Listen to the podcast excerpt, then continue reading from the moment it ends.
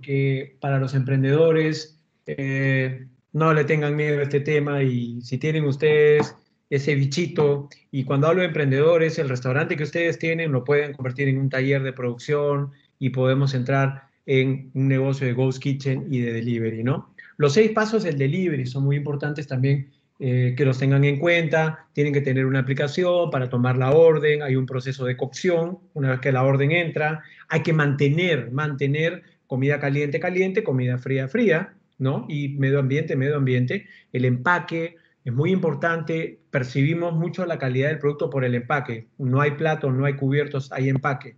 El despacho, cómo lo hacemos y la entrega. Entonces son seis pasos del delivery que son muy importantes que le siguen al proceso del, Ghost Kitchen, que es muy importante, ¿no?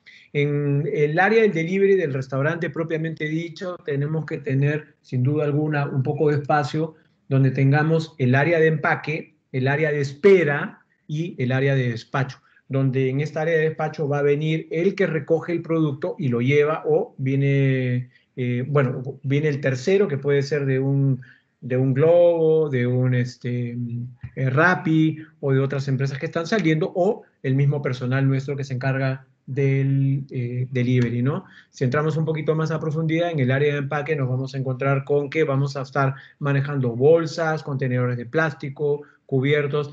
Entonces son áreas que hoy día normalmente en un restaurante no las tenemos porque son áreas de servido, pero el área de empaque hay que tenerla en cuenta si es que estamos pensando en convertir nuestro Ghost, eh, nuestra área de producción en un Ghost Kitchen, Dark Kitchen.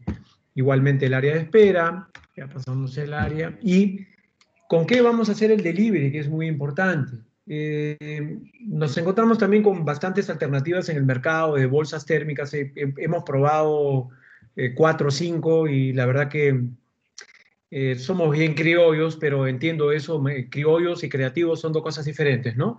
Eh, por creativo digo voy a hacer algo bien y me sale bien, por criollo corto camino y lo que estoy usando no le garantiza la, no le garantiza la seguridad a nadie, ¿no?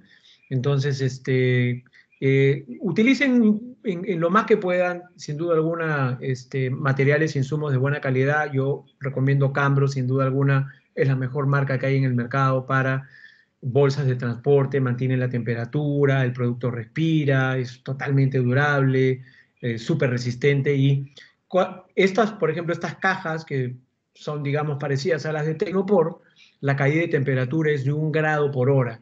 Hemos hecho pruebas con transporte de helados a menos 18 grados, se mantienen 2, 3 horas y baja un grado, dos grados la temperatura, helados de menos 18 grados, ¿no?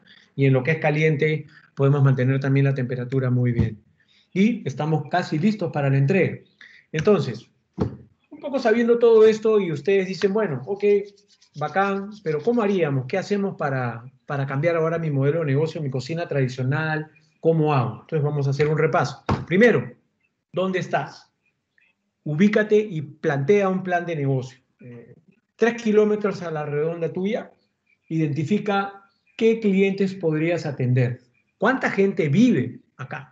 Hay hay empresas, hay eh, clínicas, hay este, colegios, hay un centro de estudios, eh, hay un complejo familiar muy grande.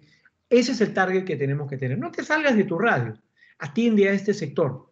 O sea, apela a la unión vecinal, ¿no? Que tus vecinos, porque tampoco los vecinos pueden salir mucho. Esa es una buena idea. Y ponte una meta de producir cuántos menús es lo que podrías hacer. Y prepárate para eso. ¿No?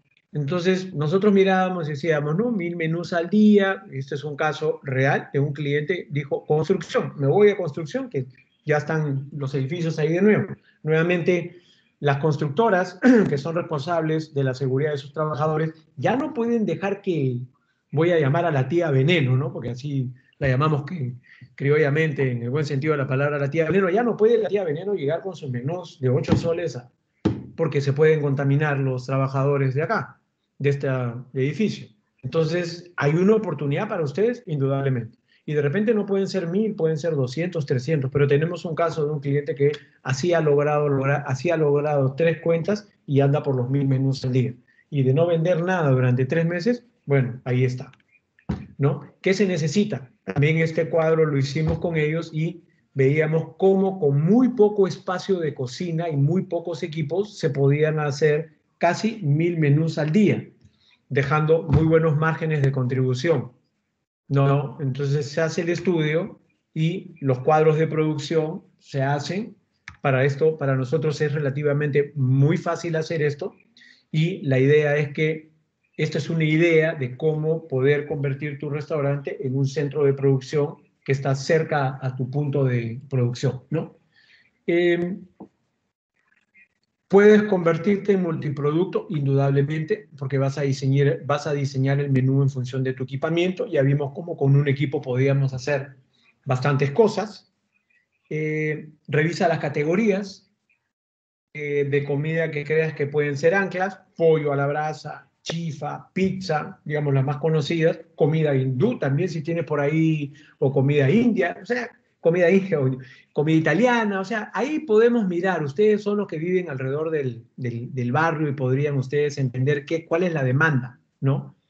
Alquila o compra ese equipo que te falta, ojo que hay muchos restaurantes que eh, están cerrados y no van a abrir y que de repente es una oportunidad para comprar equipo usado en buen estado o alquilarlo eh, proyecte el número, pedido, de, número de pedidos eh, de la carta a la carta que puedas atender, puedes atender en un radio chico. Entonces, esto, esto es tu plan de negocio, porque tú ya tienes una infraestructura. Y si partes de cero, puedes hacer lo que hizo Gaby, como, como Gaby Vale, ¿no? Empiezas de muy pequeñito y creo que ahí el crecimiento de ellos está eh, muy interesante.